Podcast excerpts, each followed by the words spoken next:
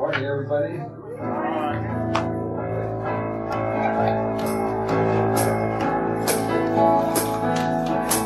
The greatest day in history.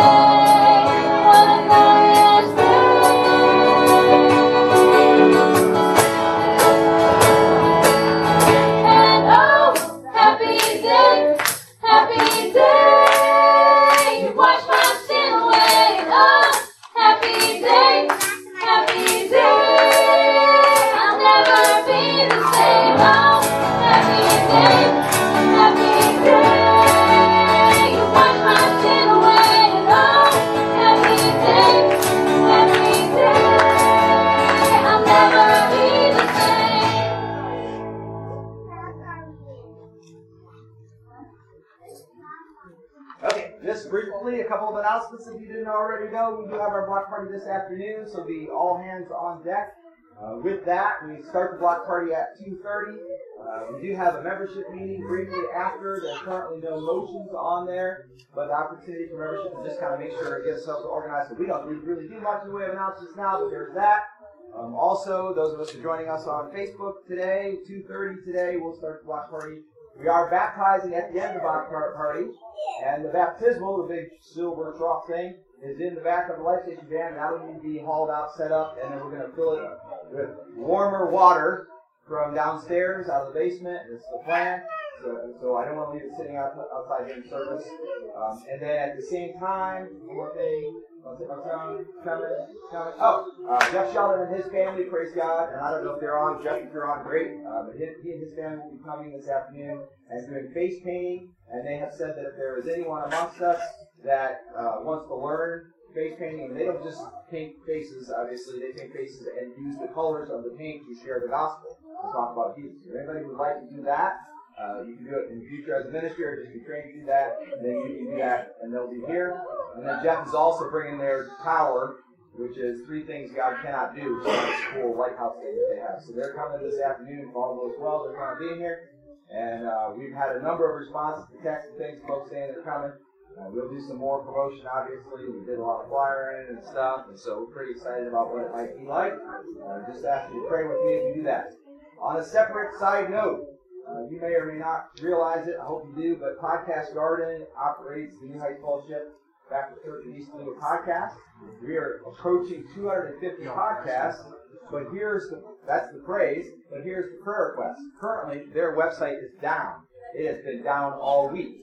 So no one has been able to listen to our podcast all week, which you might think is not a huge deal, except that there are dozens, literally dozens of people, close to 100 people, that are listening to that podcast weekly, and that's our full service every week, so that's a pretty big deal. Some of the folks in this room listen, but most of those folks, you can see, that they're, they're probably like uh, 75 to 100 folks that listen to it every week, and those are all over the place and outside in Toledo and outside Toledo, and so that's that's become a problem because they want to be able to listen to the podcast. So if Podcast Garden is not able to heal up, get their problems resolved, then we will have to find another way to do that, which will be a somewhat major nightmare administratively for me because there are over 240 podcasts on there, and they will all essentially be not available. So either your way of making them available, working out, or whatever, um, or starting fresh, which would be a real shame if that's the case. But if it is, it is. We have a lot of those recordings kept and stuff like that, so probably get most of them back, but it'll take a lot of work. So pray that that all gets itself sorted out. Okay? Um, there are some other folks we can name with health concerns that are ongoing. Um, some of them fairly significant. And so pray for those who know who they are as I pray this morning. Name them. As I pray for those who are sick and hurting, you name them in your heads, those that you know. Okay? All right, let's pray together, and then we'll go back and we'll Father, I thank you so much for enabling your people. We're so blessed that God's people are a people who can serve, who can work, who can pursue you, know you more, study, pray, meditate, worship. That these spiritual disciplines that you have entrusted us with, they are very empowering. That's the kind of God you are. A God who sets his people up to succeed a God of victory, a great God. At the same time, Lord, we confess to you that we have our weaknesses, have had our weaknesses, have failed to capitalize on the great resources that you've laid at our disposal on a number of occasions. We ask you forgiveness when we've failed. We know that it's available to you Jesus, your Son. Thank you for this place we know we don't have air conditioning, and for the better part of the lives of mankind, people come together and worship you without air conditioning. We got air movement. We have joy in our hearts. We're grateful for those who are around us. This building actually is cooler than a lot of buildings because of the, the way it was constructed. We are grateful. We thank you. Thank you this morning Lord, we're putting Jason up here with the praise team. That he is now a part, that he's leading us in worship. And I pray, Lord, for every member of the praise team as they help us. I know that they are not our boss, they are not our leaders or our masters. You are leader and master alone. That they are serving you and serving us. Father, we pray for all those who are sick and hurting, those who couldn't be here with us today. For the person just drove by with their muffler dragging on the ground. I've been there. That's a difficult situation. Pray that it'll get resolved. Father, we pray for those who we know who do not know you, and they probably are our dearest concern. We ask you, Lord, to reach into the lives of everyone, touch them, and draw them to yourself. We know no one comes to you except to be called. And so we're asking you, Lord, to do some calling. And we praise you for all that you're going to do. We try to worship you and give you glory. And we pray this in Jesus' name.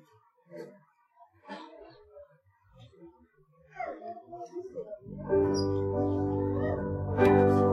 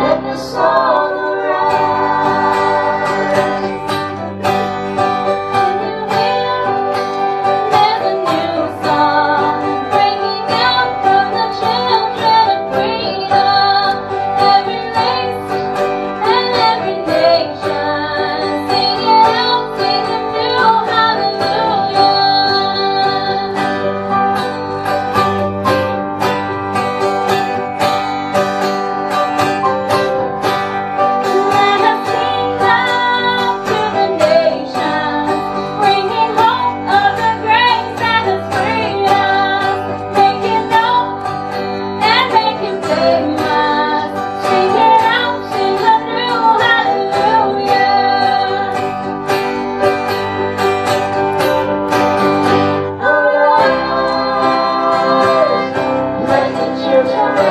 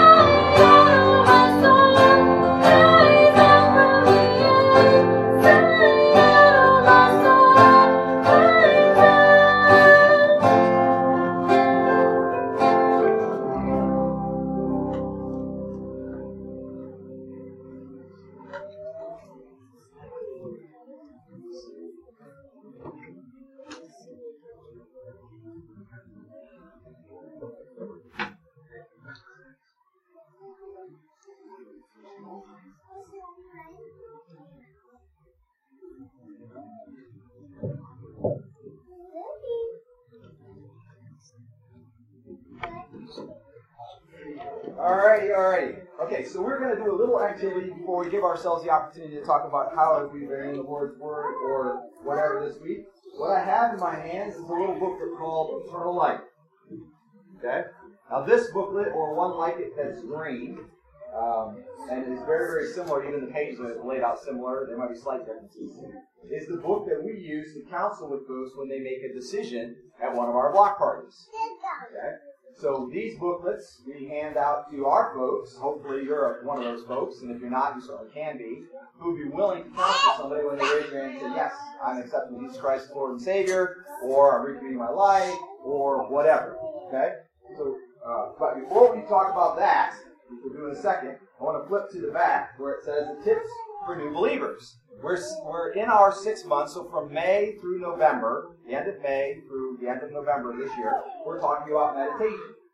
There are three verses that are quoted here in the last part. Really, four because the two, two are kind of combined together.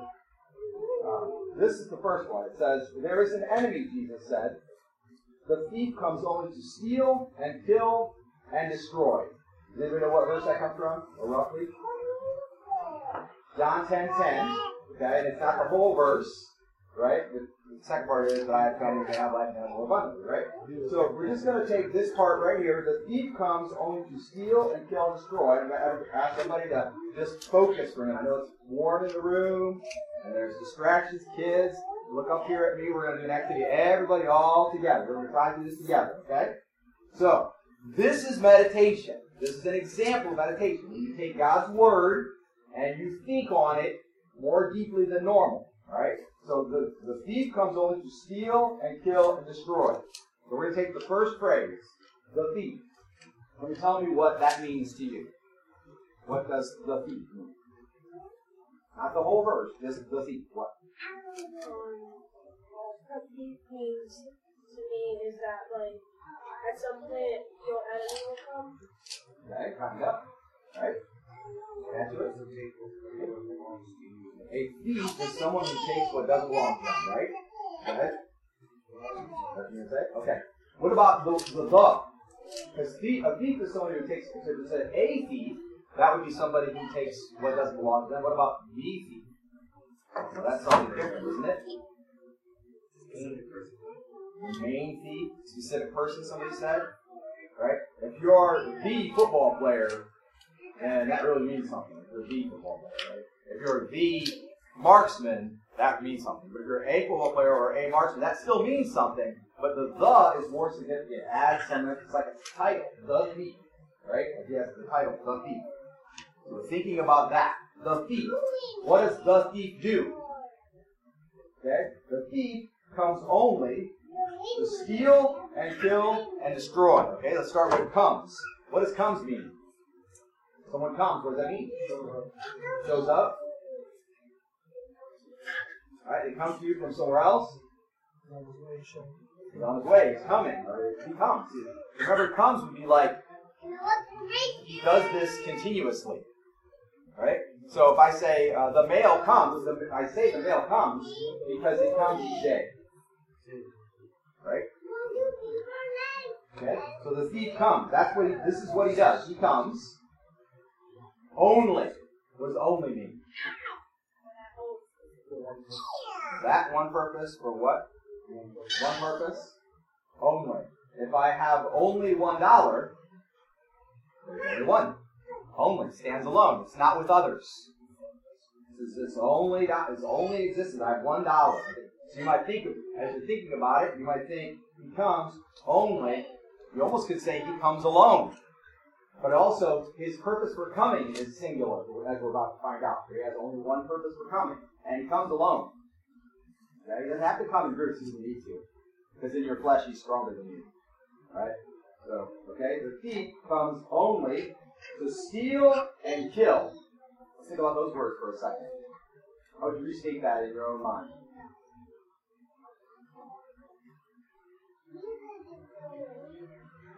Again? Okay, somebody want to do it? What does it mean to steal and kill?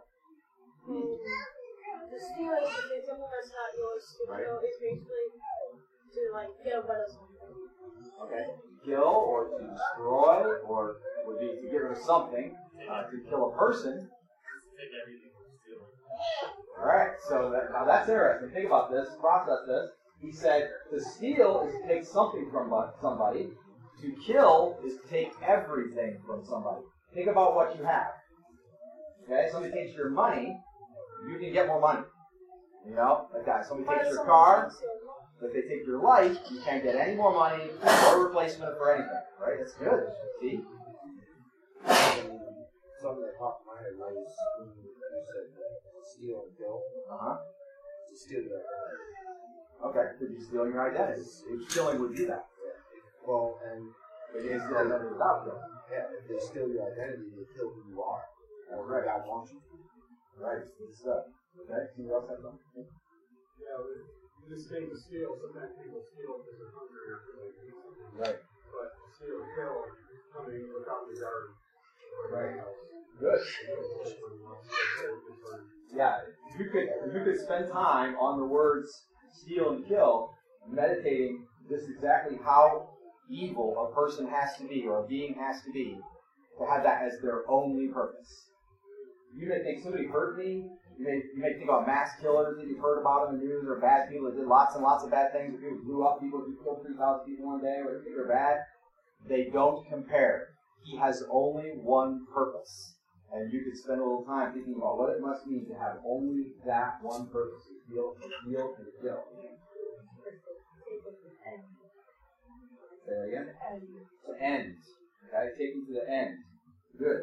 And then lastly is destroy. And that's where Jason was going with his idea of destroying things.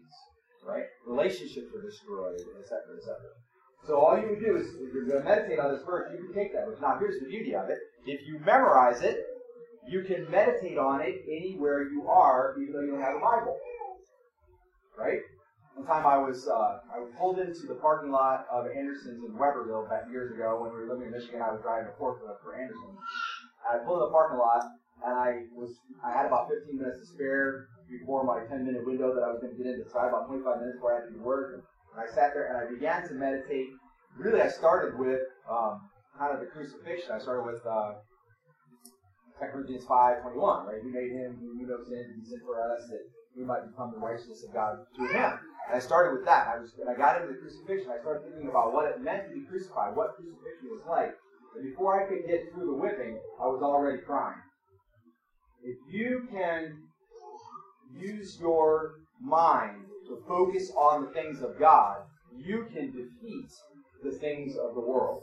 That's what meditation is all about. Yes, we study and you write things down, you'll discover things. I, I, I might later today want to write down that idea that to steal something is to take something from somebody, to kill is to take everything from them.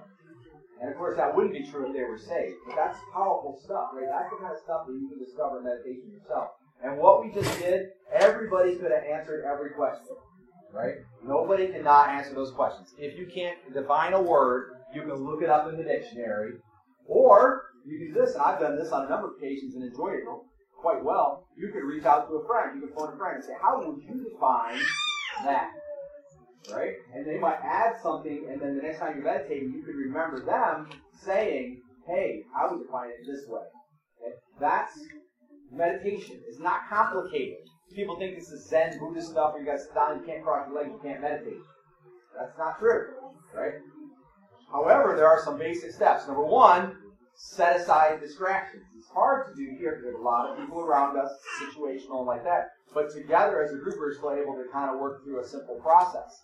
But if you go quietly alone, away from your phone, away from your TV, when you're not overly hungry or when you're not, you know, overly hot or whatever, you should have no problem putting the basic physical things of the world out of your mind and focusing on Scripture. Side note, and this is the last thing I'll say about it, and then I'm going to talk about this book and then I'll be done. And the first thing is, um, if you find when you go to meditate on God's Word that there are voices in your head, and you say, I'm done. I want to focus on God's word. That's what you want to do. And yet, things keep, oh yeah, I forgot to get gas. Oh yeah, I forgot to buy milk. Oh yeah, it could be things that you think, oh yeah, I need to remember that. They're popping into your head. You understand. That's this enemy that we're talking about. It may not be Satan, right? Could be an evil spirit, it could be your flesh, could be the world system, whatever. There are more than one enemy in a sense. But this enemy comes to kill, steal, and destroy alone. That's all he comes for. Those others often use a tactic of distracting. You'll think, I'll think, oh my goodness, I need to, I need to get gas. And I didn't get gas, I'll have to get gas, and I'll have to leave five minutes earlier. When you should be thinking about John 10 10. Right? So rebuke that and say, I'm not going to do that. I'll not go there. Every time. Don't say, I'm gonna, I've heard people say, I'm going to go into meditation. I think keeps memory because everything that pops in my head that I need to do, I write it down, and that's how I remember all the things I need to do. No, that's not what meditation is for. Now, if God says something to you, like, hey, I want you to do this during meditation, or the scripture says something to the Bible says, hey, I want you to do this, then you take it back to God, make sure you got it from the Lord, and you just do that. Do what it is that God's calling you to do. You make sure it was of the Lord. But if it's get gas when you're trying to meditate about scripture, that's nothing but a worldly cares or riches thing trying to choke out your thought process. Right? And don't try to meditate in front of the TV. Don't try to use any book but the Bible. And meditation does not include writing things down. That's study. Right? This you have to do the work in your head. Just like when I was growing up, I, we had a landline phone with a little thing. We still have one, by the way, but most people don't. But we go, and I knew I had memorized about 110 phone numbers at that time. Now it's like 10. Why? Because my cell phone does it for me, right? So why don't we memorize the Word of God? I always have my Bible available, right? Even though I have it on my phone, so it's literally always available to me. That's not the way it works. Your mind is a machine. It should be a well-oiled machine, and you can make it a well-oiled machine by meditating on the Word of God. Set aside some time, give it a try, and watch the amazing things that happen. Okay, now back to this booklet just briefly. Is this? There are three essential pages in this booklet. If you happen to be doing counseling with somebody in the side yard later today or at any block party ever, there are essentially three pages that are important. And one of them always gets missed. The one that we usually get is this page. This is their personal information, and it's check boxes for what decision they made today. So you should fill out their name, address, city, state, zip, phone number, sex, that means gender, they male or female, date of birth, age, there's a box, you don't have to get their exact age, but which box they go in. Are they 18 to 30? Are they 31 to 50? Are they 51 to adult? Mark their marital status. Are they single, married, or widower? Or if some other they want to put in there, that's fine.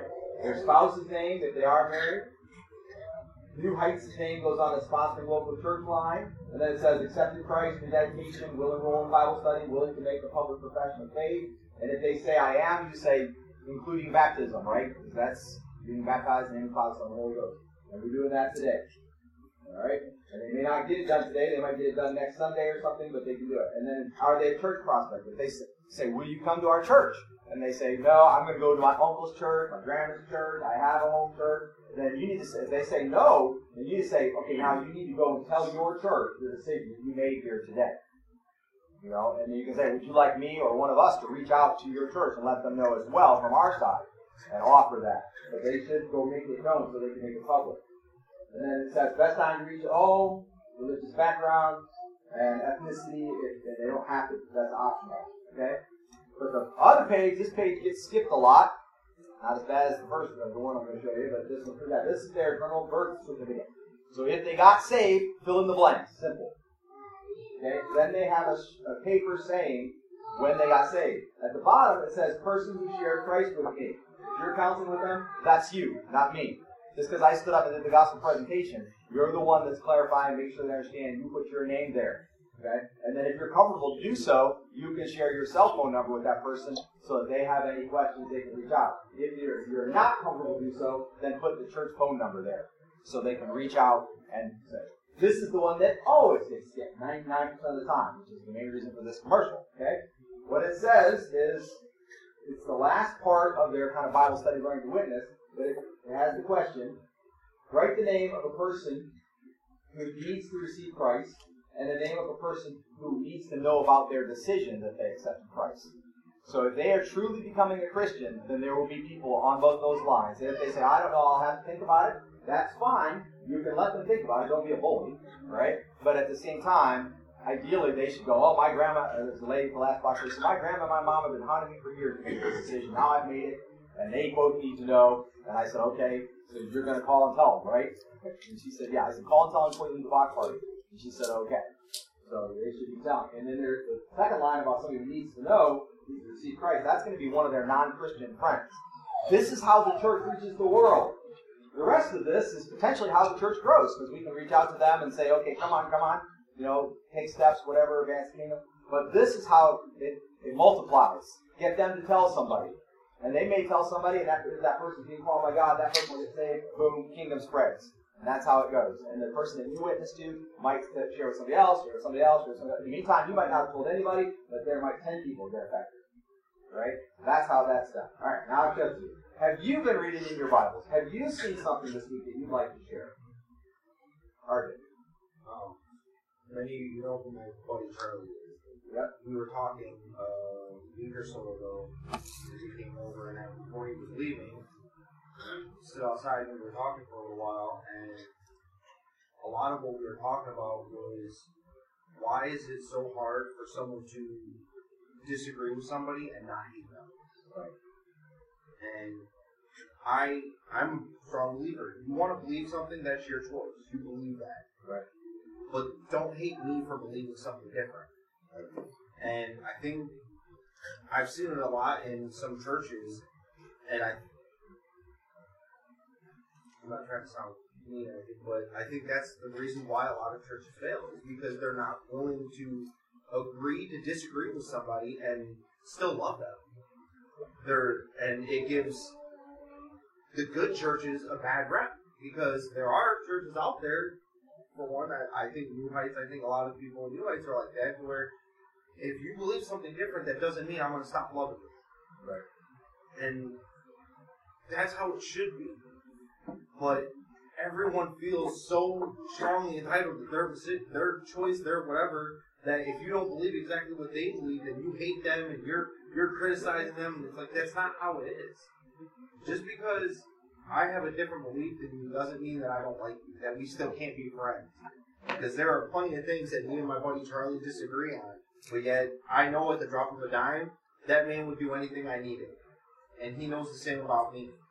That if he really desperately needed some help with something, I would stop what I'm doing and I would help him.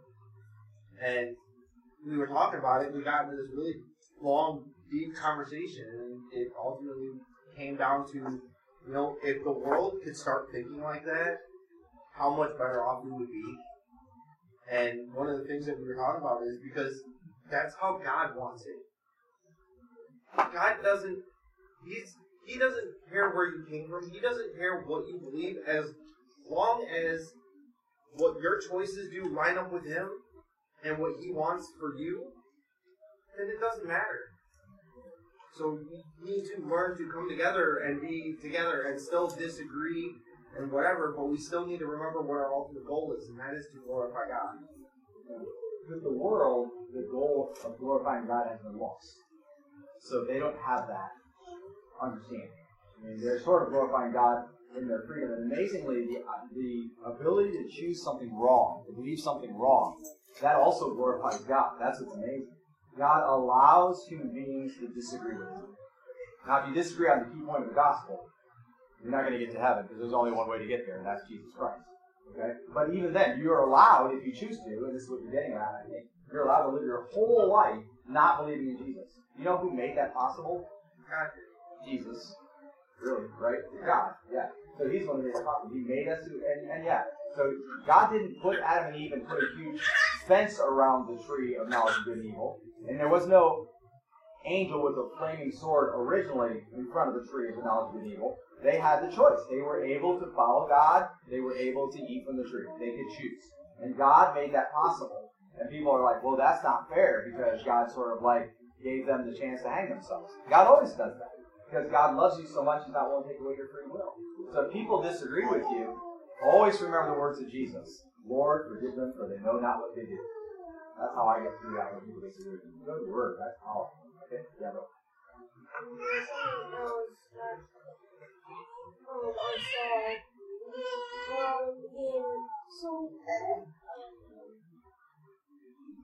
I know some people think that you can change yourselves to make it basically change the person into someone else.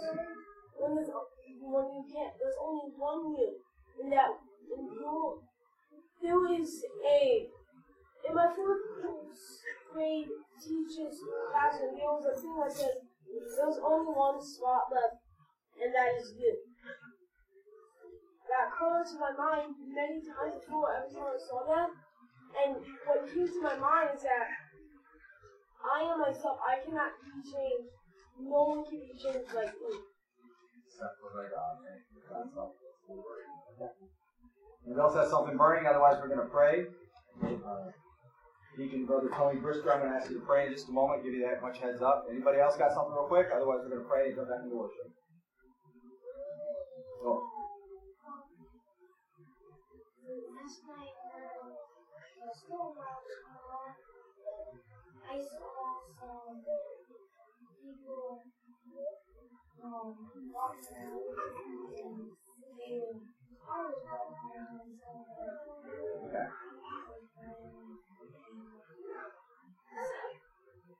Good work. So he he saw people with their car broken down on the side of the road in a storm, and he felt led to pray that they would be safe. And before you say, "Oh, and how do you say would be okay?" The question is, why don't we feel led to pray whenever we see people in trouble? Good word. Good word. All right, brother Tony. Oh Lord, do thank you for this day we bring us together. This place. Thank you for the word you shared so far. You give us the service that we uh, focus on you. That's the distractions be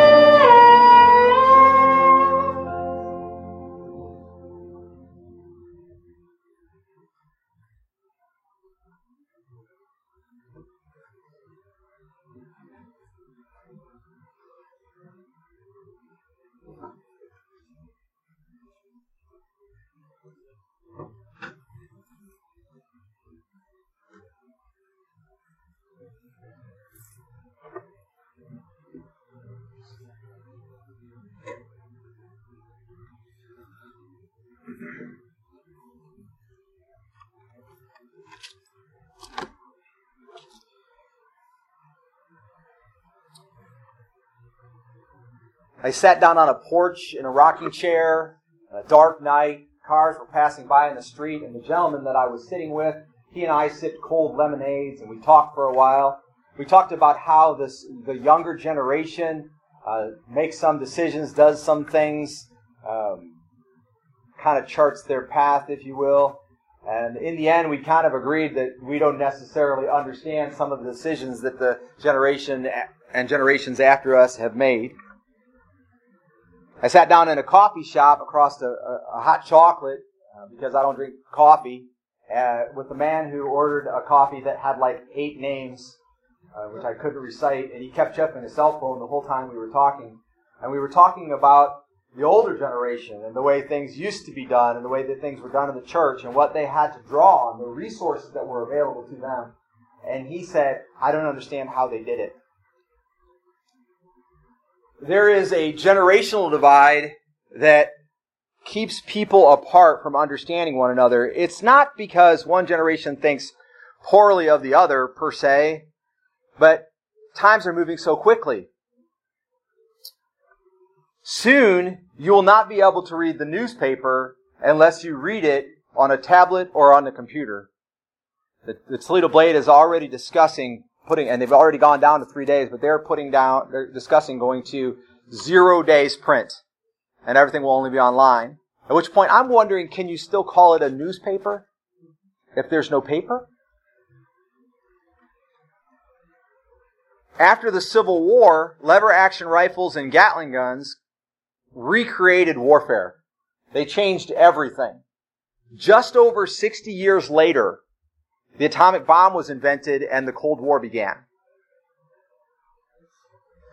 Times move very rapidly inside one generation. And I'm not trying to be a historian or recount history. I may not get my dates exactly correct. That's why I didn't name dates.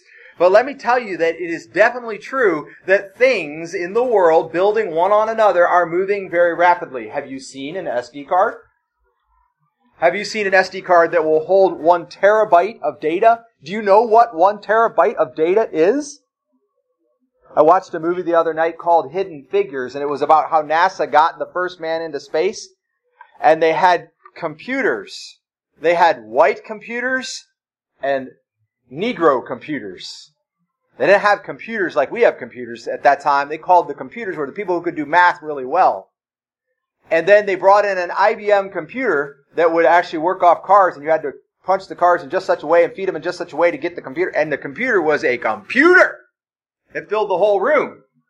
And then the Negro computers learned how to use the computer, and the lady who was uh, could never get promoted to supervisor became supervisor over the room where the IBM computer filled the room because she learned how to program the computer. Took the time to do so when no one else could figure out how to program the computer. Times change very rapidly, and it can be almost impossible for previous generations and future generations to see eye to eye, but more importantly, to value and understand what has been, what has gone before, what God has done, what has God has done through previous generations to take us where God is trying to take us to. Grab your Bibles if you would, and we're going to read uh, from God's Word. And I will not, I think, have to explain a lot as we go through it today because it is a fairly well-known story.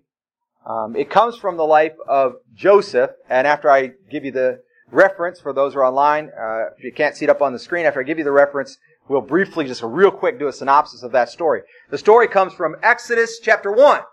Amen. Thank you for those three of you that are excited about Exodus chapters 1 and Miss Chris, because I'm sure she's in the office hooting and hollering in there as she's watching the Facebook feed. It's Exodus chapter 1 beginning in verse 8. So, real, real quick, there was a young man named Joseph. He was a young son of his father, not the youngest. Some people make that mistake. He was loved by his father, very much so. In fact, his father brought him a coat of many colors to distinguish him from other, his other brothers. Joseph had dreams that would put him up and in charge of everybody. He dreamed basically like being a king or the, or being a, a body in the sky that the sun and the moon and the stars literally bowed down to. Very crazy dreams. And he told his family about it. His brothers got mad. They threw him in a pit, then sold him into slavery. He wound up in Egypt. In Egypt, he prospered because he always served God, always did what God wanted him to do. He eventually wound up interpreting a dream for Pharaoh that was of seven years feasting followed by, uh, before seven years famine. Because he interpreted the dream, Pharaoh prospered and had food in the seven years of famine, and so did all the land, and God's people were preserved again. This is the story of Joseph. Now we're some generations later. It's about 400 years later, so you estimate, I mean, they say a generation is about 20 years, so it's about 20 generations later when this new king ca- comes on the scene. Exodus chapter 1, beginning in verse 8. It says, Now a new king arose over Egypt who did not know Joseph. Well, of course he didn't know him in person, right? It's talking about didn't know Joseph and the things that God had done through Joseph. Could he have? Yes. Should he have? Probably. It was recorded in their history. In fact, it's still recorded in their history to this day, many thousand years later, right? And so, he could have known of Joseph, known about Joseph, known the amazing things that God had done through Joseph, and known how Joseph had unified Egypt and put everyone, everybody and everything under Pharaoh's rule, but he didn't. He arose and did not know Joseph and what God had done through Joseph. Verse 9 says, And he said to his people, Behold, the people of the sons of Israel are more and mightier than we. Come, let us deal wisely with them, lest they multiply, and in the event of war, they also join themselves to those who hate us, and fight against us, and depart from the land. So they appointed taskmasters over them to afflict them with hard labor, and they built for Pharaoh storage cities, Pithom and Ramses, and the more they afflicted them, that means the more they put burdens on the Israelites, the more they multiplied and the more they spread out, so that they were in dread of the sons of Israel. And the Egyptians compelled the sons of Israel to labor rigorously, and they made their lives bitter with hard labor in mortar and bricks and in all kinds of labor in the field. And all their labors, which they rigorously imposed upon them. Then the king of Egypt spoke to the Hebrew midwives. So these are the midwives is the lady who helps deliver birth. This is back before hospitals and, and doctors existed, but they weren't like doctors that, knew the body like we do now. Then the king of Egypt spoke to Hebrew midwives. These were women who knew how to have babies, basically.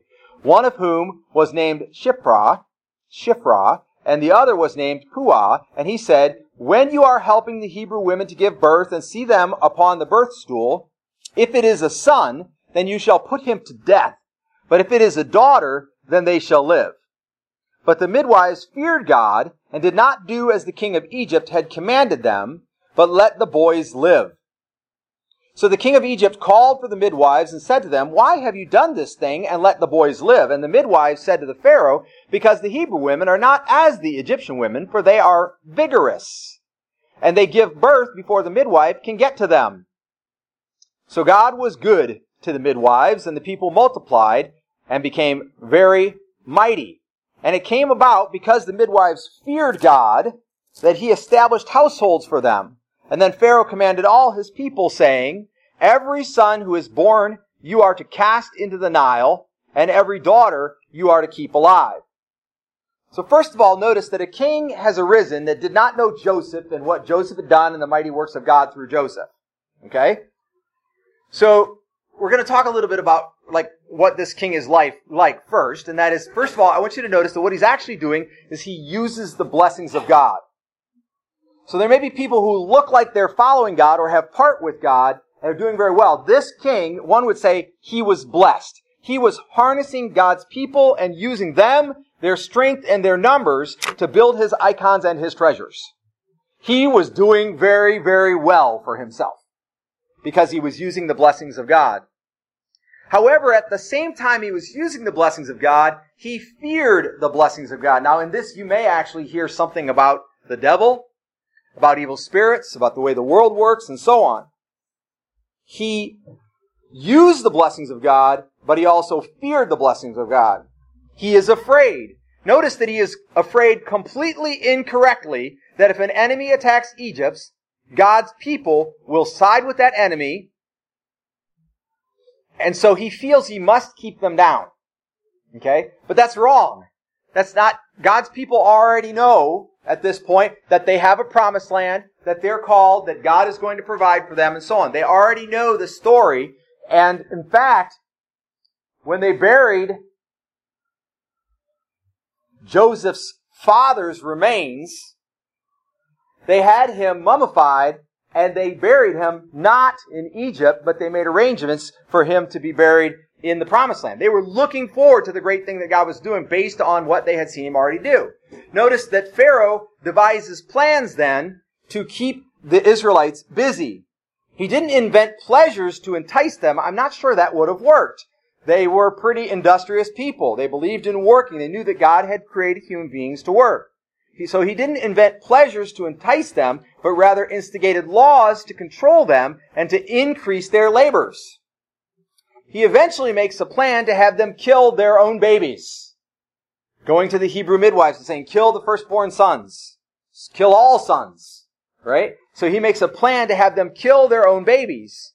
He orders, when that doesn't work, when the Israelites refuse to kill their own babies, he orders all his people to kill their baby boys. Unable to overcome the blessings of God with violence, through them, he seeks to enlist all his false worshiper followers, remember Pharaoh was considered a god, to do it for him. He wants to get them to hate the baby boys of the Israelites and kill the baby boys of Israel, cast them into the Nile, and probably to the crocodiles and so on, to keep the Israelites and the blessings of God down. He tries to get control of the blessings. Basically, he's using whatever he has at his disposal to get control of these blessings of God. Now let me ask you this question. What got him into this spot? That's where he's at, trying to control the blessings of God. And he uses all these steps first by trying to keep them busy, then trying to get them to kill their own children, then trying to get other people to kill their children, right? He's, he's doing all of that, trying to control the blessings however he possibly can. But what got him there? First of all, it says simply that he was a king who didn't know Joseph and what God had done through Joseph. Even though he was a king who would literally have nothing if it were not for Joseph and what God had done through Joseph. He would have nothing. Remember that during the seven years of famine that followed the seven years of feasting in Joseph's day, Joseph is basically ruling the country, and in the seven years of feasting, they filled barns upon barns with all the necessary feed and the stuff to plant and all of that. And the people of Egypt, all of Egypt, come to Pharaoh and wind up actually coming to Joseph and trade everything they own, essentially including themselves, to Pharaoh through Joseph. So Pharaoh owns everything, is ruling everything, and it, oh, it has everything that he has because of Joseph, because of what God did through Joseph. He probably should have, probably could have, knew that part of his history and could then see what God might do if he did things differently. Secondly, he is a king that has, that's counting the time that has passed and the future he desires as more important than the parts of history that yield a truly desirable future. Now, this is the way history actually works, right? You remember some of your history. You remember the things that you went through, your family went through, and so on, and through that you may remember some of the things that God has done. If you pick and choose and choose out of your history bad things to focus on, then your mind is going to be a dark place. If you choose to hold a grudge against someone who has hurt you, or get angry against someone who did something you don't like, uh, some a philosopher was asked, "What is anger?" and he said, "Anger is the punishment that we inflict upon ourselves for the crimes of other people." Right? And so when you take out of your history the bad stuff, out of your remembrance the bad stuff, you will have a bad life. You will struggle. You will be beat up. You will be hurting and so on. But if you take the good things out of your past and your history and look for a truly desirable future that God has plans for you, then you will have a good life and a godly life and a life that God might make for you. So the Pharaoh has chosen the wrong parts. And at the same time, he's talking about how much time has passed. Remember, 400 years is a really long time.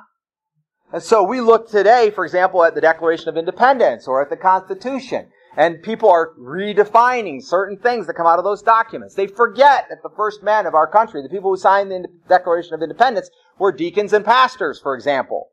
All but one. Right? And so the point is, he looked away from the part of his past that could have built a wonderful future for him and rather focused on making his future into what he wanted it to be. taking the parts of his past, like the Israelites are my slaves and I can do whatever I want with them, and trying to make that into whatever he wanted the future to be. He plotted for a future of his own choosing. I ask you, who else does that? Who else forgets the great and important things of the past that could build a future in, in God and instead focuses on the things of the past that they want to remember and forgets even the things of the past because they seem so far away. You know, when you go, well, that was five or ten years ago, things have changed now. You're making the same mistake that Pharaoh was making. Because even if they have changed now, that is not a reason to drive you to do something different. He was a king who counted the times that had passed as so far past, and they're not important. And he counted, he discounted the things of the past that could actually lead him to a truly desirable future. And at the same time, he looked for a future that he wanted to make for himself. Say it louder. They did. They would unfortunately fall into the same trap. The third thing there was that he was a, a king that desired to protect his own and to promote his own desired future. He loved his kids. I mean, such as the world would, right? He wanted to make his son be Pharaoh when he grew up and so on. He wanted to provide for his empire and his people. He wanted to succeed. All men are born with certain inalienable rights, right? And amongst them are the right, the pursuit of happiness. So he was pursuing his own happiness. Can you blame this Pharaoh for using what was his to get what he wanted? No, you can't. You have every right to do that, and everyone in the world has the right to. it. You have every right to do with what is given into your control whatever you think you should do in order to get the future that you think you want. However, you might be able to blame him for that when you realize what he has forgotten. Because actually, his own efforts stand exactly opposite that which would have taken him to the place that he wanted to go because of what he's forgotten. So now you can place some blame on him. Fact is, it's easy to point out people or initiative that meet these qualifications, that do the same thing. Just like Aaron just pointed out that the Israelites would do the same thing on many occasions, even had done it some in the past as of this point in time. It's easy to blame social media or technological advances for our woes. It's easy enough to see people getting worked up about the way things are going and recognize that their bad behavior is the same kind of bad behavior that maybe proves they are one of those people who has forgotten the amazing works of past generations and of God through those past generations. It's easy to do that. And it isn't even entirely wrong, right? I can look at people I know and I can say, look, when you make that decision, you are forgetting what it is that God did here and here and here. I know enough of your story. I know enough of what God has done to say, hey, should you be forgetting what God did here, here, and here? Doesn't this action that you're about to take do that? We can point that out in other people. But that's not the question that you're supposed to ask when you go to scripture. So I'm going to ask you, not have you ever seen such a king? Someone who would do these things that we're talking about. Nor am I going to ask you, have you ever known such a person in your lifetime? But I'm going to ask you, have you become such a king? Are you doing the very thing that Pharaoh was doing? Pharaoh at least had an excuse. Let me tell you the story of a Christian brother and a Christian sister who wound up in a very similar situation. The Christian brother, whose name I won't share because I didn't ask him if I could share his testimony, I just met him a week ago tomorrow. He stood at the life station front desk as I was working on getting him food and stuff, and I was putting his, and we asked him questions about Jesus, so we got on a faith conversation. And this is what he told me. He said, years, some years ago, uh, by that time I think it had been close to 15, 20 years ago or whatever, he had, um, he was serving as a doorman in a trap house. You know what that means? Trap house is basically a place where they do drugs. And, um, and so drugs were being done there all the time, and he was doing drugs all the time. And uh, one night he got kicked out of the trap house. He was the doorman, but he got kicked out. He had been a, he had caused a problem of some kind, fight with another guy, whatever, and he got kicked out. So he's in the middle of a street which he named in the old South End on a warm night, and he said he was standing there thinking about how he could get drugs because he wanted to get high. And he said, all the people in this neighborhood, he could name this person, that person, that person. He knew what house they lived in. He said, all these people owe me money. They all owe me money. So I'm going to go door to door and collect this money that people owe me, and then I'll be able to buy drugs. But then he thought about how that might go. People don't like the money to be collected if they wanted to pay him. He might get a fight. He might say something, and then somebody might punch him instead of giving him the money or whatever. And he thought, okay, I don't want to do that. He said, maybe I'll get a ski mask and a gun, and I'll go rob a carryout, then I'll have plenty of money, and then I'll go get high. And so no, because if I do that, I'll probably wind up shooting somebody. And it's one thing to go to jail for robbing a carryout. It's another thing for shooting somebody and go to jail for life. Right? And so he didn't want, he was afraid of going to jail, didn't want to go to jail at all, and so he, he didn't want to do that. So he's standing there with no hope of getting high, and everything in his body screaming he wanted to get high, and a warm breeze blew by the side of his head, and it moved his hair back. So there was no breeze, but then all of a sudden a breeze blew his hair back, and with the breeze came this, a, a, a gentle, warm voice that said, there's a meeting over there. And he thought about it, and there was a meeting over there. And he said, the voice said again, there's a meeting over there. And so he walked down the block and went to the meeting. Now he'd been involved with Alcoholics Anonymous before. He was a, he previously believed in God and whatever, and he may or may not have been saved previous to this situation, whatever. But the bottom line is he believed in God. So he went to the meeting and he got to, sitting in the meeting, he outed himself. He raised his hand. And he said, I am right now torn up inside. I've got to get high. He said, and, and he told him about how he'd been in the street and, uh, and what it had felt like when the breeze went past his face. And he said, immediately, God took away from him the desire to use drugs. Gone. He no longer was feeling like he needed to use drugs. And he left the meeting and he quit using drugs. Quit cold turkey. Years went by. In fact, he moved in with a woman. He wasn't serving God, wasn't following God the way he should have been, but now, by now he professed to be a Christian, for sure. I don't know what the first encounter if he had or not, but later he did for sure. And this woman that he lived with, uh, he gave me her name, and I'm not giving you her name because, again, she's, uh, she, I don't have any permission to do that. But she was using drugs the whole time he was living with her. And they would, he said they would make plans. They were both working. They would make plans. And then, right before they would get paid, she would start making arrangements and she would take their paychecks and go spend everything she had on getting high. And no matter what he did, no matter how hard he tried to keep the money away from her, he couldn't do it. She always found a way. Now, obviously there are ways probably that he could have done it, but he never, so for six or seven years he lived with her and she spent everything they had on drugs. And during that six or seven years, he was never even tempted. Understand? After that, he broke up with her. A couple years later, one time, one night, somebody invited him and he used drugs. And then as he was standing at the, at the life station at the front desk, it had been five years, and for five years, he'd been off and on and off and on, stuck in his addiction, and he's like, now I cannot beat it. And he just told me he's staying in a Christian ministry, and he said today, specifically today, or maybe it was the day before, he gave his money card because he gets uh, benefit, uh, benefits on his card once a month, like Social Security disability or whatever. He gave that to the pastor to hold because he said every time it comes, I spend on drugs, and every plan I make, I spend on drugs, and no matter what I do, I can't stop, and I always spend it on drugs. And he said, so he's going to hold the money for me until I get clean, and then I'll have the money, and then I'll be able to start building my life. But he's stuck. He can't get away from his addiction, despite the story that he told about God taking, miraculously taking his need for drugs away from him.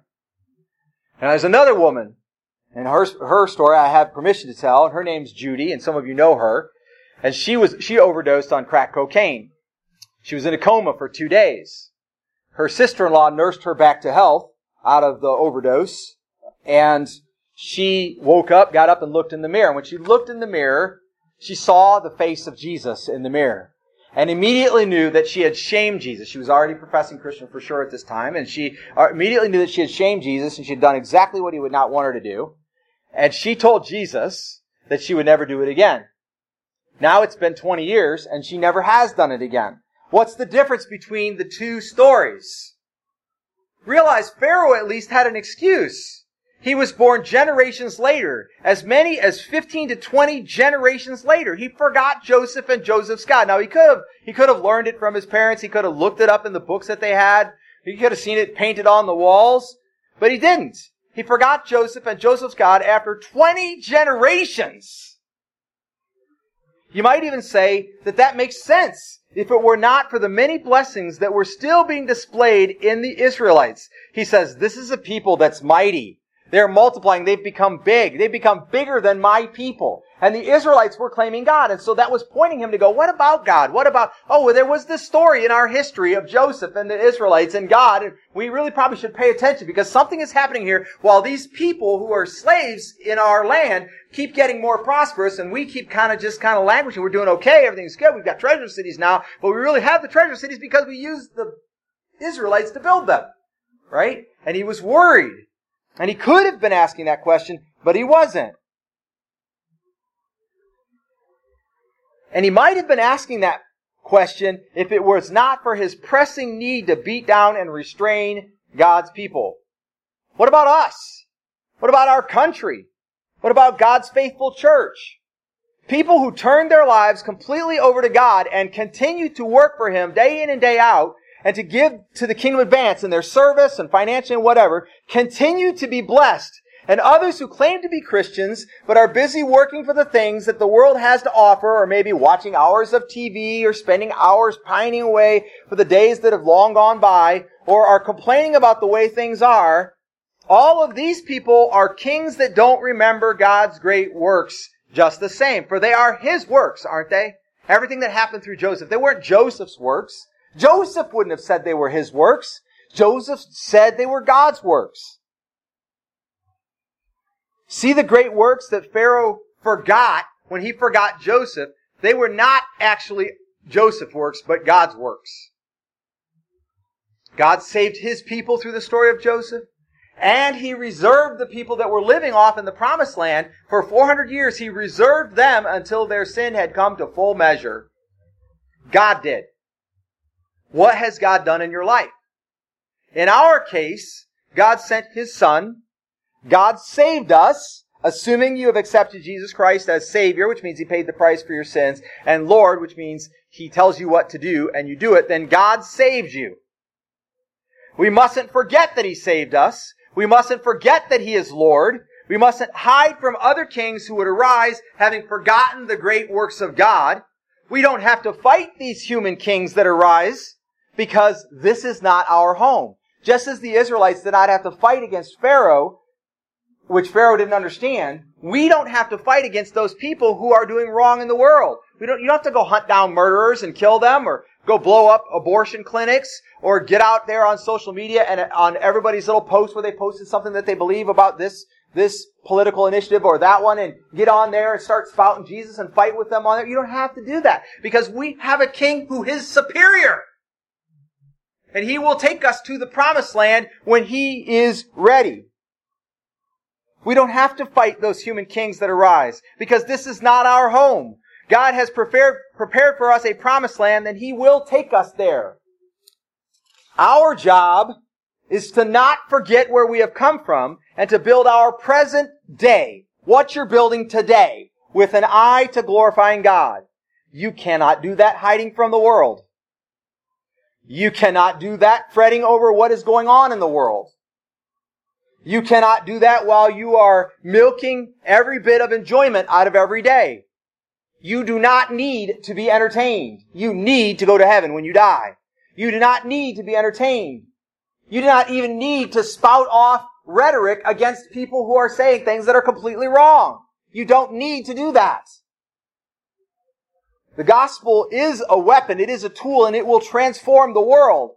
But it is not thrown out before pigs like the, like slop. If you already know somebody is not going to hear you, then you don't even have to go after them. You can let them live as sinners in the world, and they can be free to do so. But if you think there is a chance, then you should be preaching the ministry of reconciliation and paying the, every price for it if necessary. You cannot represent God this way, building your present day on what God has done, glorifying God and for the future that God desires. You can't do that working long hours and depriving your family of your godly presence. You can do it looking at whatever you have and whatever you have access to and putting it into His service for the kingdom advance. I knew a woman who along with her husband had become a supporter of the Southside Life Station. They were giving in their kind of like elder years. They served early on, but then they were physically not able to do that anymore and they started giving a little bit. And that came to be a set amount that she would send every couple of weeks. She and her husband had become convinced of God's work being done there, and they thought they were fueling that work. He eventually went to be with the Lord in the latter years, and she got older and older and weaker and weaker. She got to the point where she could barely keep up her house anymore, right? But she still sent her check all the time to make sure that she could feed other people who were in difficulty. Then once she heard that the life station needed toilet paper and toiletries,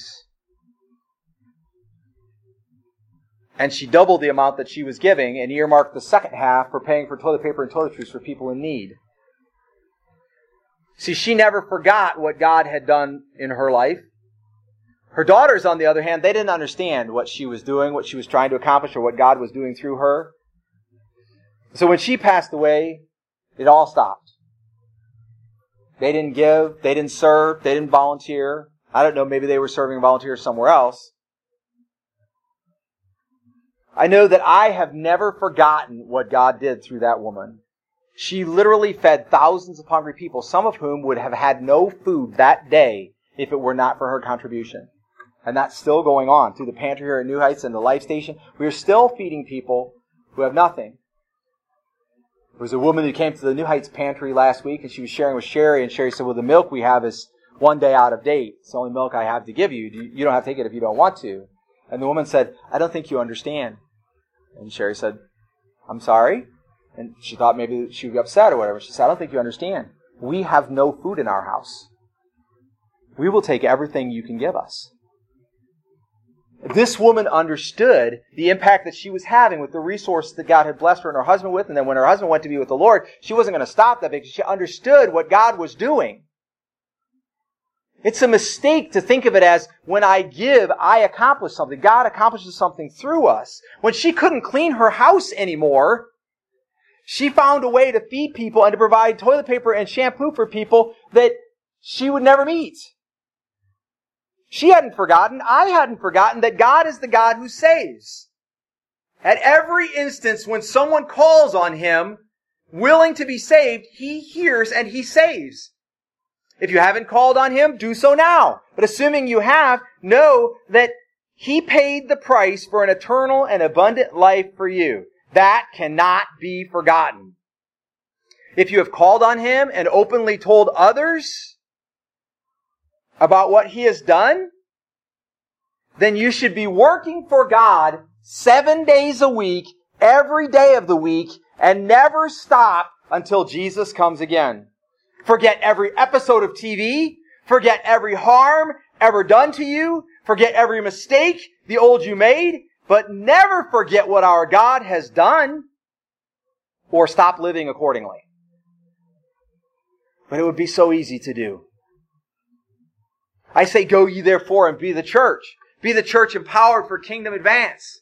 Be the church becoming mighty and should be more numerous as we grow and sharing the truth with people who are willing to hear it. Be the church empowered to, in unity despite the fact that there is no unity outside the church. The, outside the church, the world is dividing over everything they can think of to divide over. And the truth is, they have a right to do so. Culturally they divide. Racially they divide. Genderly they divide. Generationally they divide. Financially they divide. They have a right to divide because they, they also have the right to try to build for themselves a future that they desire. They ultimately will fail to do so because we will all take a knee before Jesus, and some of us will take a knee reluctantly and out of anger, uh, out of irritation, essentially feel forced to take a knee before Jesus, and some of us will willingly, gratefully take a knee because we know what's about to happen. But in the meantime, they have every right, and so do you, to build a future for yourself that you desire. Buy a better house. Grow your kingdom. Do the things that you want to do. Whatever that is, you have a right to do that. But if you really want the future that God desires for you, don't forget that what God has done proves something. Says something. Does something. All right now, in the present day. There are two more things to notice in this story. The first one is painful to me, but it's absolutely true. When Pharaoh set out to overcome God's people and control God's blessings, he did it in certain ways. When he first set out to overcome God's people and to control God's blessing, he did it this way. He gave them work to do. Now that's kind of cool in a way because we are made to work. Human beings are made to work. We, we physically have it in us to do labors. That's what God made us for. To work. Adam and Eve worked every day. Now I know later, the seventh day, the Sabbath was given, and we can get into all that, but the bottom line is they worked every day tending the garden when it was right, when it was perfect, before the fall, before sin and death entered in, they worked every day. Human beings were created for that purpose. So he gave them a purpose similar to what God gave them. He gave them what they thought they were good at and something to be proud of. They built the treasure cities and great pyramids, ziggurats that reached to the sky, bigger things than men had ever seen. Since the Tower of Babel anyway, and we don't exactly know how tall that was. But they built bigger things and they could come home at the end of the day and say, I worked my butt off all day today. I'm hot, I'm tired, I'm sweaty, I work like I'm supposed to, and look at what we're making. Is not it awesome? Generations to come will see this awesome thing that we've created. That's what Pharaoh set out to do. Understand that the enemy will do the same thing. He will give you things to do that seem to have benefits to you, but actually have no benefits to kingdom of God if whatever you are given to do is not benefiting God's kingdom, if you cannot make your job equal Jesus saves people, let's be very simple about it. If you cannot do it, then you have to ask yourself, is this job I've been given to do something that benefits me, maybe my family, my finances, benefits the, the bottom line, my retirement, whatever, but doesn't actually benefit the kingdom? If you can't make your job benefit the kingdom, you have to a- ask yourself that question. He will fill your life with these things. And you will love these things. Things that you do that you enjoy, that are hard work, or that fill up your schedule, or that you like to do. Think about what they are. How does what you're doing impact the kingdom advance? If it doesn't, it could be a tactic of the enemy to fill your life and keep you from building the future that God really wants for you. He's doing all of this, just as Pharaoh did, to try to get you to forget God's great works. But look what happened amongst the Israelites. They wouldn't forget. They didn't forget. We must be that people. We must refuse to forget when we recognize these tactics. In the early days of New Heights, I met a woman at a block party. She got saved. She later got baptized. We baptized her over here on the bar in East Broadway at East Toledo Baptist Church Baptismal. Brother Tony cleaned up the baptismal uh, that week, and they filled it up for us. And we took her over there and we baptized her. She was faithful, but her family was struggling with food. So we helped her, not out of a pantry. We brought groceries and took her to her house. I don't know if Brother Tony went or I went or who went, but we took groceries to her house. I know we went multiple times. So they continued to struggle, but they were doing better. Her daughters got saved and baptized. Her eldest grandchild got saved and baptized. She began to get healthy. She even quit smoking. Then she had a chance to get a job. But the job would require her to work on Sundays. Every Sunday except for one of the month. She said she would still read her Bible, study, and she would come to church that one Sunday a month. She would still remain faithful despite the fact she was going to work all but one Sunday a month. But she didn't. I never saw her again until about seven years later. That night, it was late. She was standing on a street corner under a street light.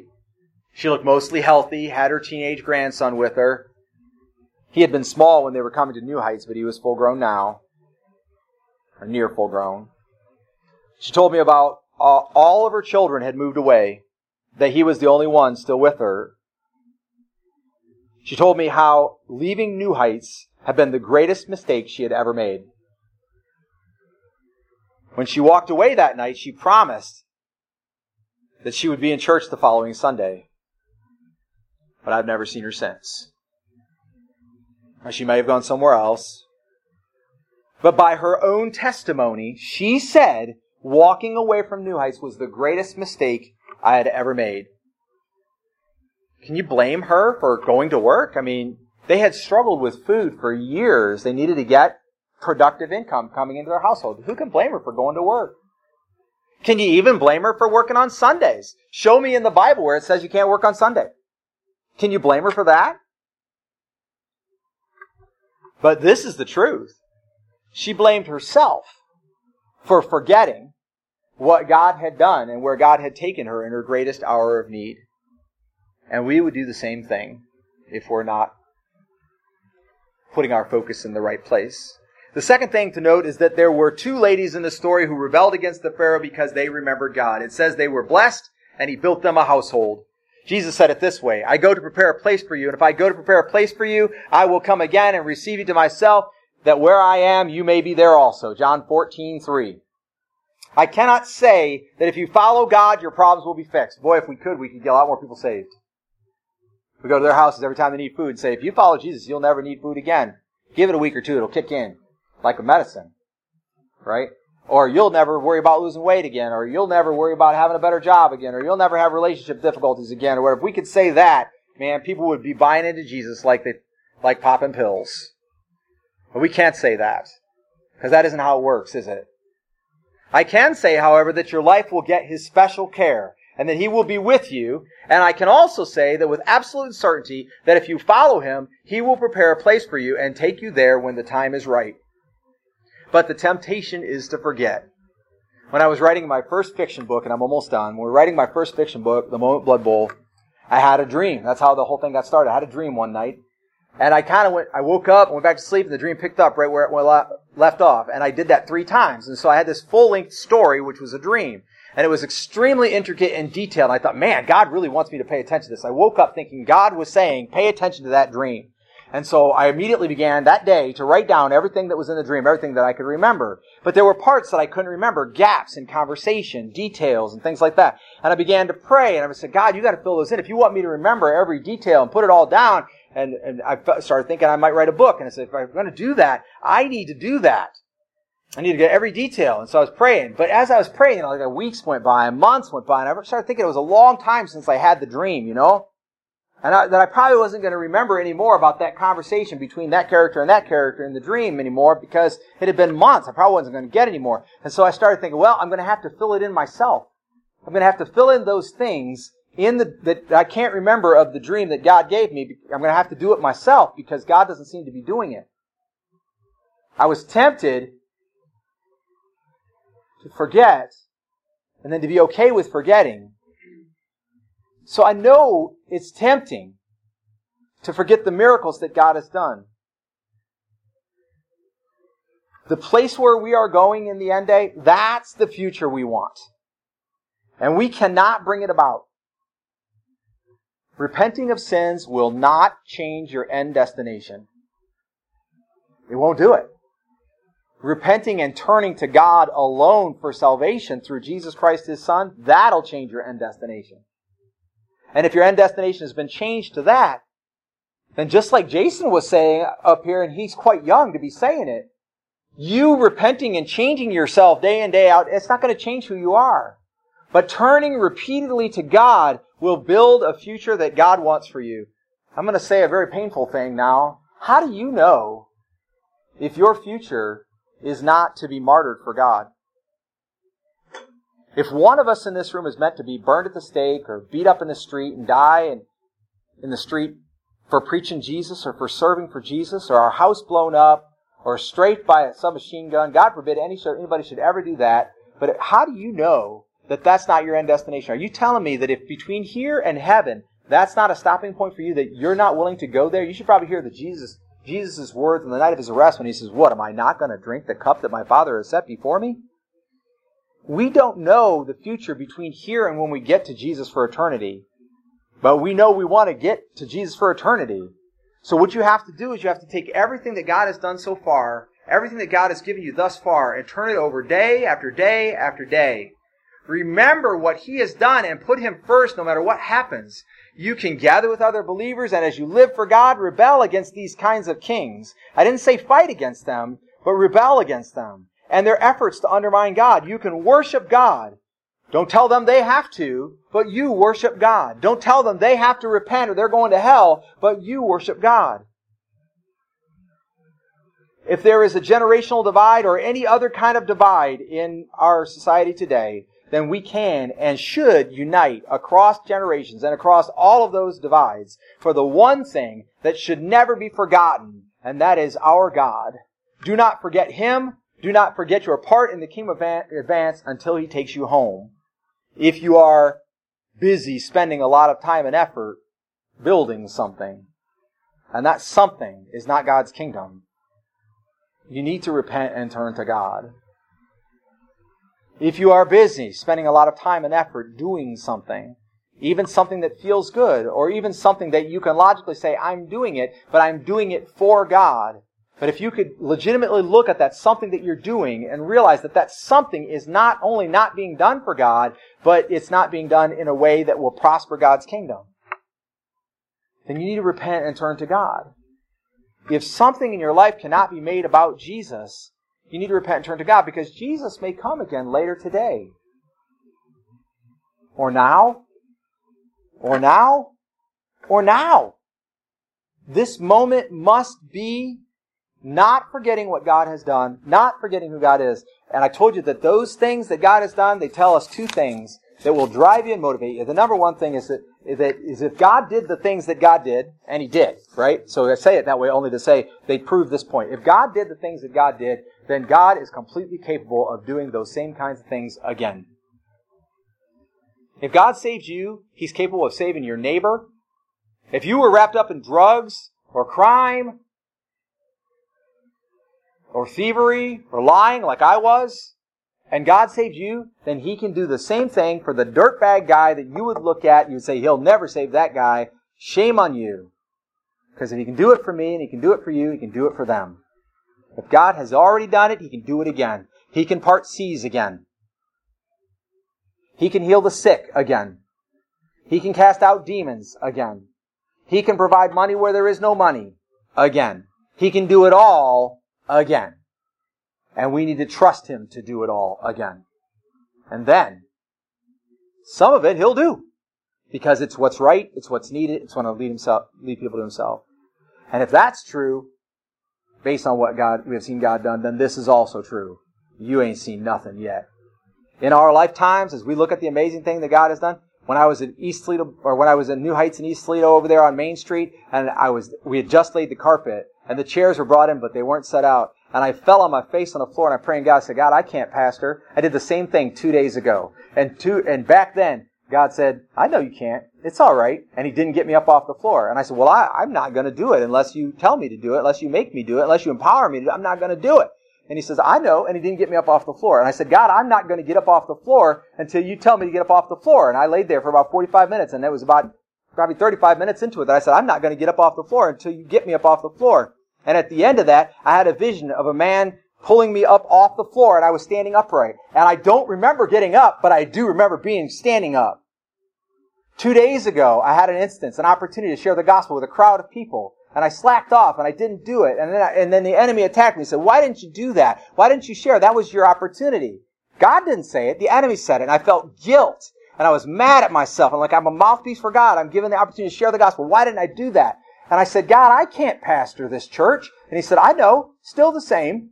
And I said, I can't do what it is you're calling me to do, God. And he said, I know. Still the same. Nothing has changed. And I said, God, I'm not getting up off the floor until you get me up. A couple minutes later, I was in the kitchen, and I don't remember anything from being on the floor to being in the kitchen. Listen to me. God can still do it. He still wants to do it in you and through you. The same miracles that He did through apostles and prophets. He wants to deliver the same message He's always delivered, which is there is one road to salvation in the way that God would make, and it's Jesus Christ our Lord. And if you'll have Jesus as Lord, you can tell anybody, anytime, anywhere. And if somebody who just flat out will not hear it, if they're against you, abusive, negative, derogatory, whatever, they're anti-Bible, don't bother. God will take care of them. Fact is, they may get saved. They may turn their lives over to the Lord. Paul was chasing down Christians, taking their property and throwing them in jail when God stopped him in his tracks and said, why do you kick against the goads? Do you need to go there? Are you going to continue to intentionally forget the amazing, miraculous things that God has done for you and for me and for our church? Or are we going to get busy doing what it is that God would have us to do to advance the kingdom? And you're going to have to do it alone sometimes. You're going to have to do it with a brother sometimes. You have to do it with a church sometimes. You're going to have to stand up to a crowd sometimes. But God will always be with you even when you do it alone. It's time. It's not time we picked ourselves up by our bootstraps. Everybody in this room is capable of that. It's time we turned our daily lives over to the Lord Jesus Christ and told anyone who will listen, that little spot in that book, who do you know who needs to accept Jesus Christ their Lord and Savior? And have you told them how to? Not have you invited them to church. That's great if you want to do that. But have you told them how to accept Jesus Christ as Lord? Have you told them about the miraculous things that God has done in your life?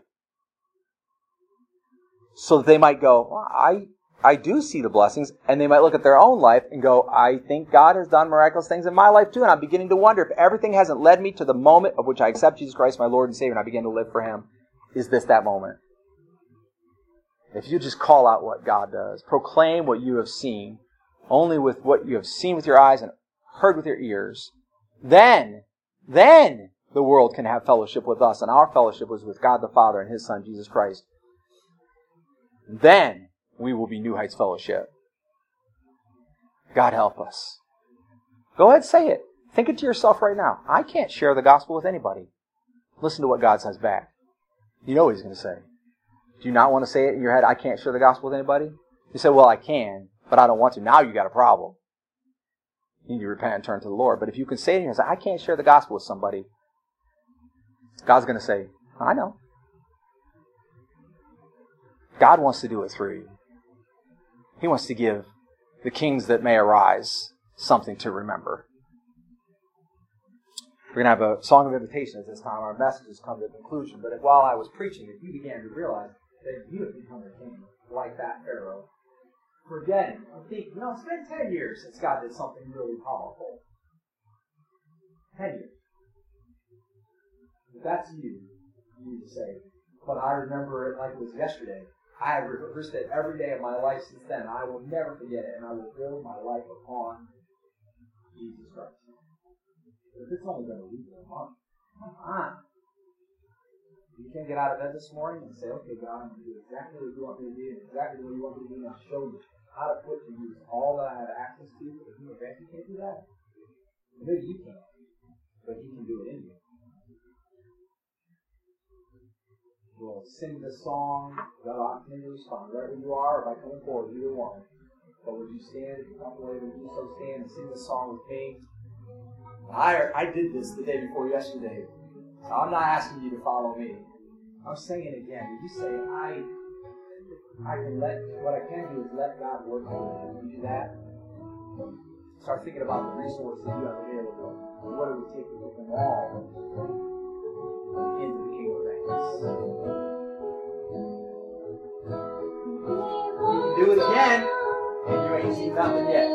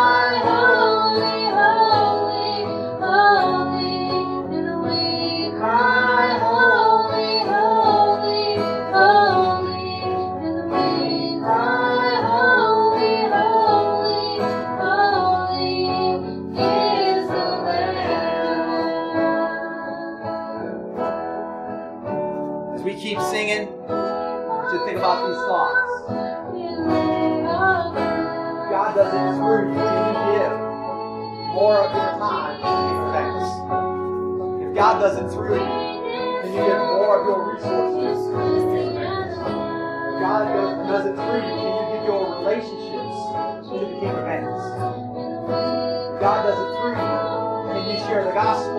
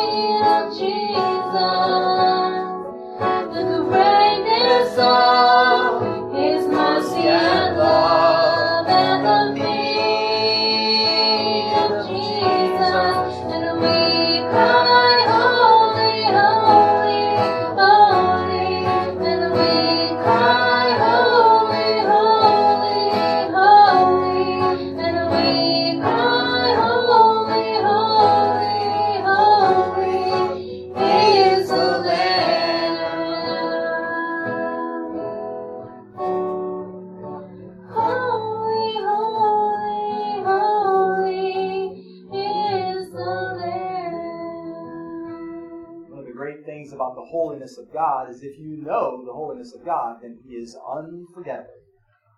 One experience, one moment, as my professor in college used to say, one kairotic moment, one moment that lasts forever.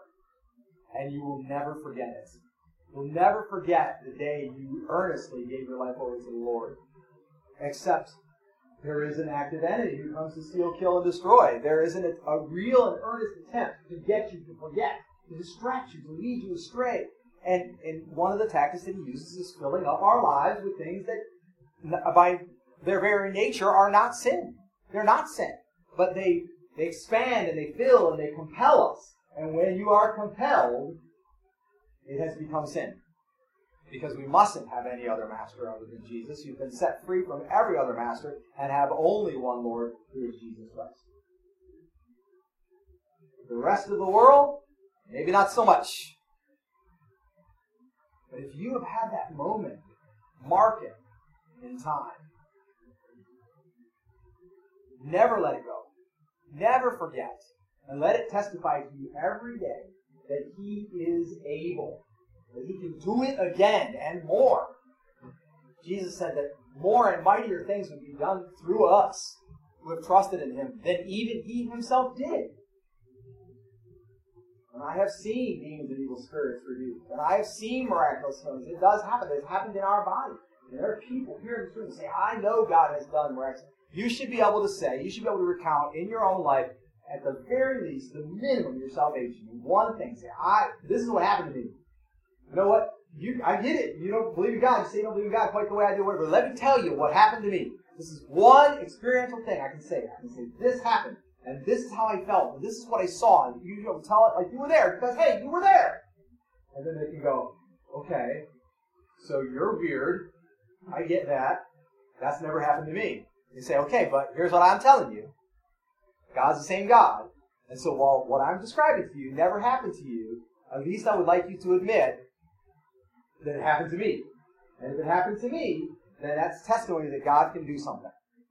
I had a young man, we were back at East City Youth Grow, his final illustration. He, his parents were, were Muslim. And he was professing Muslim, practicing Muslim.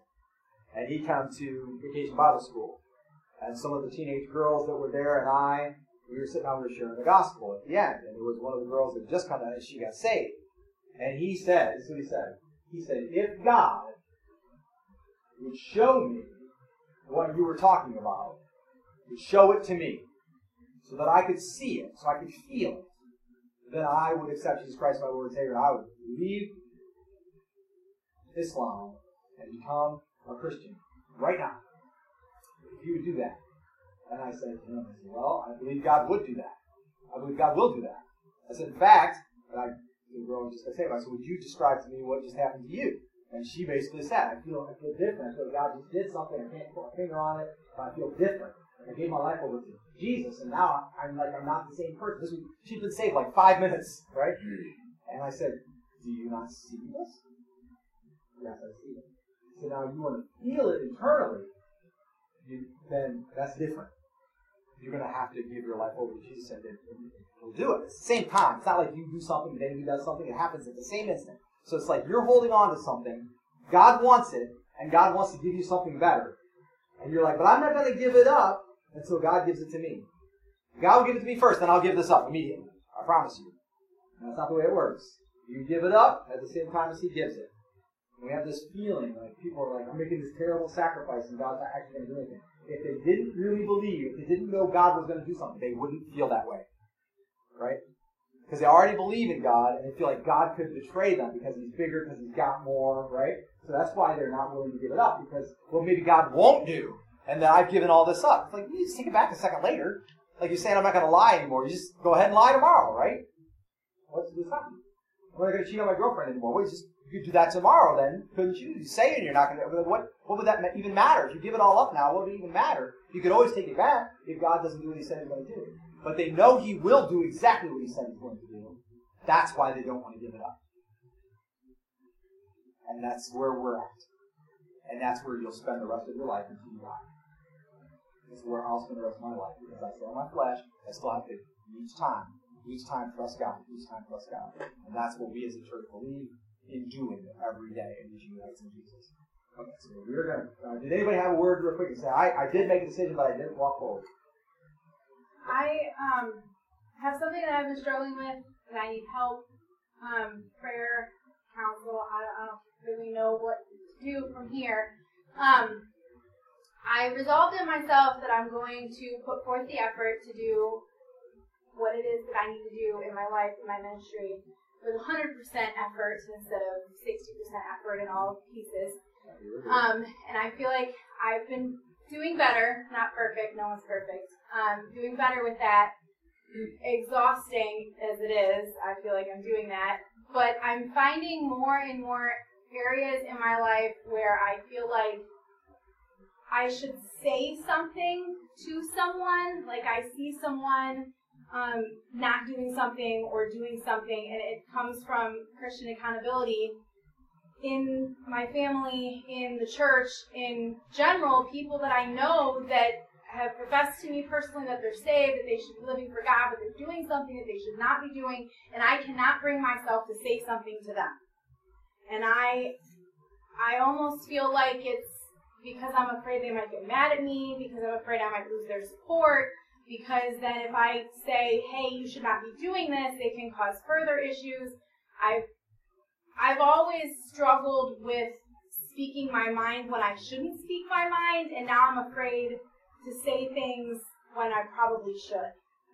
And I know that we should, especially within the church, we should be able to say that, and then if they're still not doing it, you take someone with you. I know the steps. I can't bring myself to take that step and be that voice because I'm afraid of what that might bring. I'm afraid that they might throw something back at me that I'm not doing right or whatever it might be. There's a fear there, there's a barrier there, and I feel like it's damaging relationships that I have because I have these things I really need to say and I can't say them. First of all, we'll pray. We'll commit to pray for you as you go through the thing. Um, there's a couple things. First of all, if you, this has been my experience. I've had quite a bit of experience with, with that. You know, I hate it, and it's not in my flesh. I wouldn't do it. Like I only do Matthew 18 accountability because the Spirit moved me to do so. Because in my flesh, I just couldn't do it. I would never confront anybody. I would just, if I really needed them to stop doing something, I would try to trick them into stop doing it. That's basically what I do. I can, I can never do myself that. In, in the Spirit, I can do that. So I had some experience some experience, I will tell you this: when you go to hold somebody accountable, if you have a fear that they may bring up something that they think that you're doing wrong, they will. So you just need to face the fear. Um, they may be right, you may be doing something wrong, and which case you need that. You need that to tell you what that is, so you can get over it, right? And um, they may also may be wrong. And then if they're wrong, you can say, well, I think they're wrong. And then they have an out too, because if they, if they think they're right and you think they're wrong, they can bring back somebody else just the same as you can. So um, the second thing is, I think uh, with that, I mean, I'm treating everybody here. Um, the number one thing that stops people from holding people accountability is emotion. You get into it and you start thinking, well, I, am afraid of what they'll think, or uh, afraid of what will happen, or I feel insignificant, insecure, things like that. You need to do it because the other person's life is in your hands. They may not accept that, they may not agree with that, but you need to do it because the other person's life is in your hands. Um, they're not if they're doing something that truly is a sin, they're not building the future that God wants for them. Rather, they're building something that is worm-ridden, and they need to know that. It's not like well, they don't want to know that. It doesn't matter, right? Some days I don't want to drink water. I have a problem with dehydration. I don't want to drink water, but I know I need to drink water. So what do I do? I drink water. You know, it's like the need. Same way, spiritual living. You know somebody who needs to be held accountable. You need to do that. They need you to do that. At the same time, you have to come with grace and salt. So you can't come emotional. You can't come angry. The last, so somebody's blowing, say, say you want to talk to somebody about temper tantrums. They're throwing temper tantrums, you want to talk about. You don't talk to them about that during the temper tantrum, because that's not productive. And you don't talk, you don't wait until they're not having a temper tantrum and then go talk to them out of anger, because that's also not productive, right? So you have to do it in a godly way. And then once we know we're going to do it in a godly way, then we trust God to do it through us. And Matthew 18 accountability really is not something we do at all. It's something that God does through us. It's a very good word. I feel your pain, um, especially if God has recently made a change in you and you feel like, wow, you want to do this, you want to take that on, um, you have to. I don't uh, want to, but I feel I have yeah, well, you're feeling pushed or driven to by the Lord. Yes, exactly. So I would encourage us all to be doing that. And that probably means somebody in your near future could come to you and say, look, I don't think, I don't think that's well. The other thing I would say is two things. Number one, you can always ask somebody, say, I would like to talk to you about something I think is a sin. Is it okay if I do that? Now, if they say no, then you say, okay, well, what about Matthew 18? Because now you can hold them accountable because they're not willing to be held accountable. Right? You don't have to get into the other thing at all. You can say, look, you you willing? And then they'll, they'll say, okay, fine. Matthew 18, fine. That's what Jesus said. I'll give it and I'll let you do it. Okay, then you can talk to them about what you're talking about. So you can back it off one step. And then the second thing is oh, always questions are good. Not leading questions that make you look like an idiot. Like, wouldn't only an idiot say that? You know, not like that. But, hey, um, I, I've been feeling like I saw you do this, and I don't know your motivations or why that is, and I've been feeling like that is in contrast to this scripture. Would you agree with me?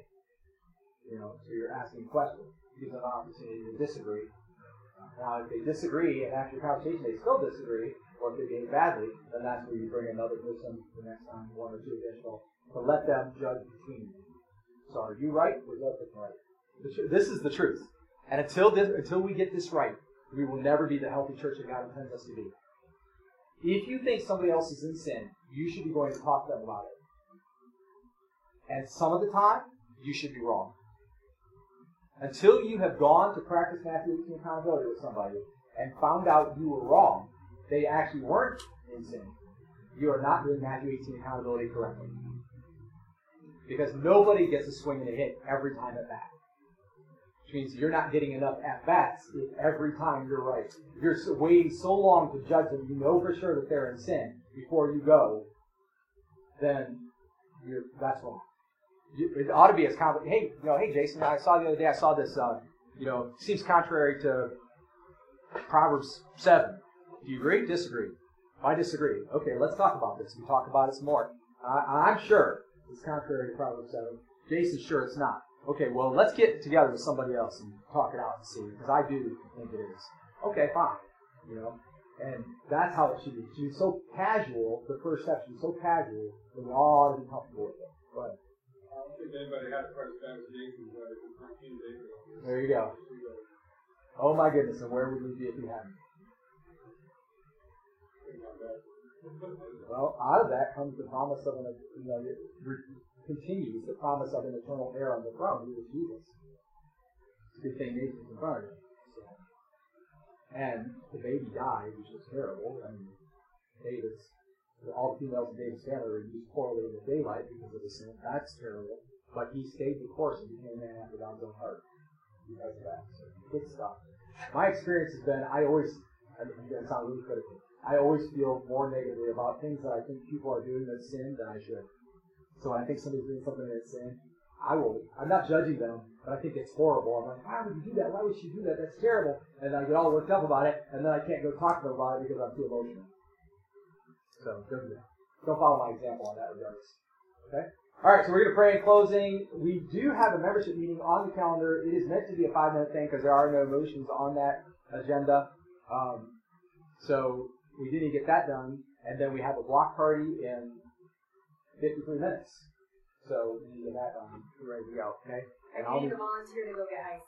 and somebody's got to purchase ice and we've got to baptismal load with water and, and set everything up and it's, there's a lot, lot of physical labor to be done. So um, let me just pray for us and we'll be through.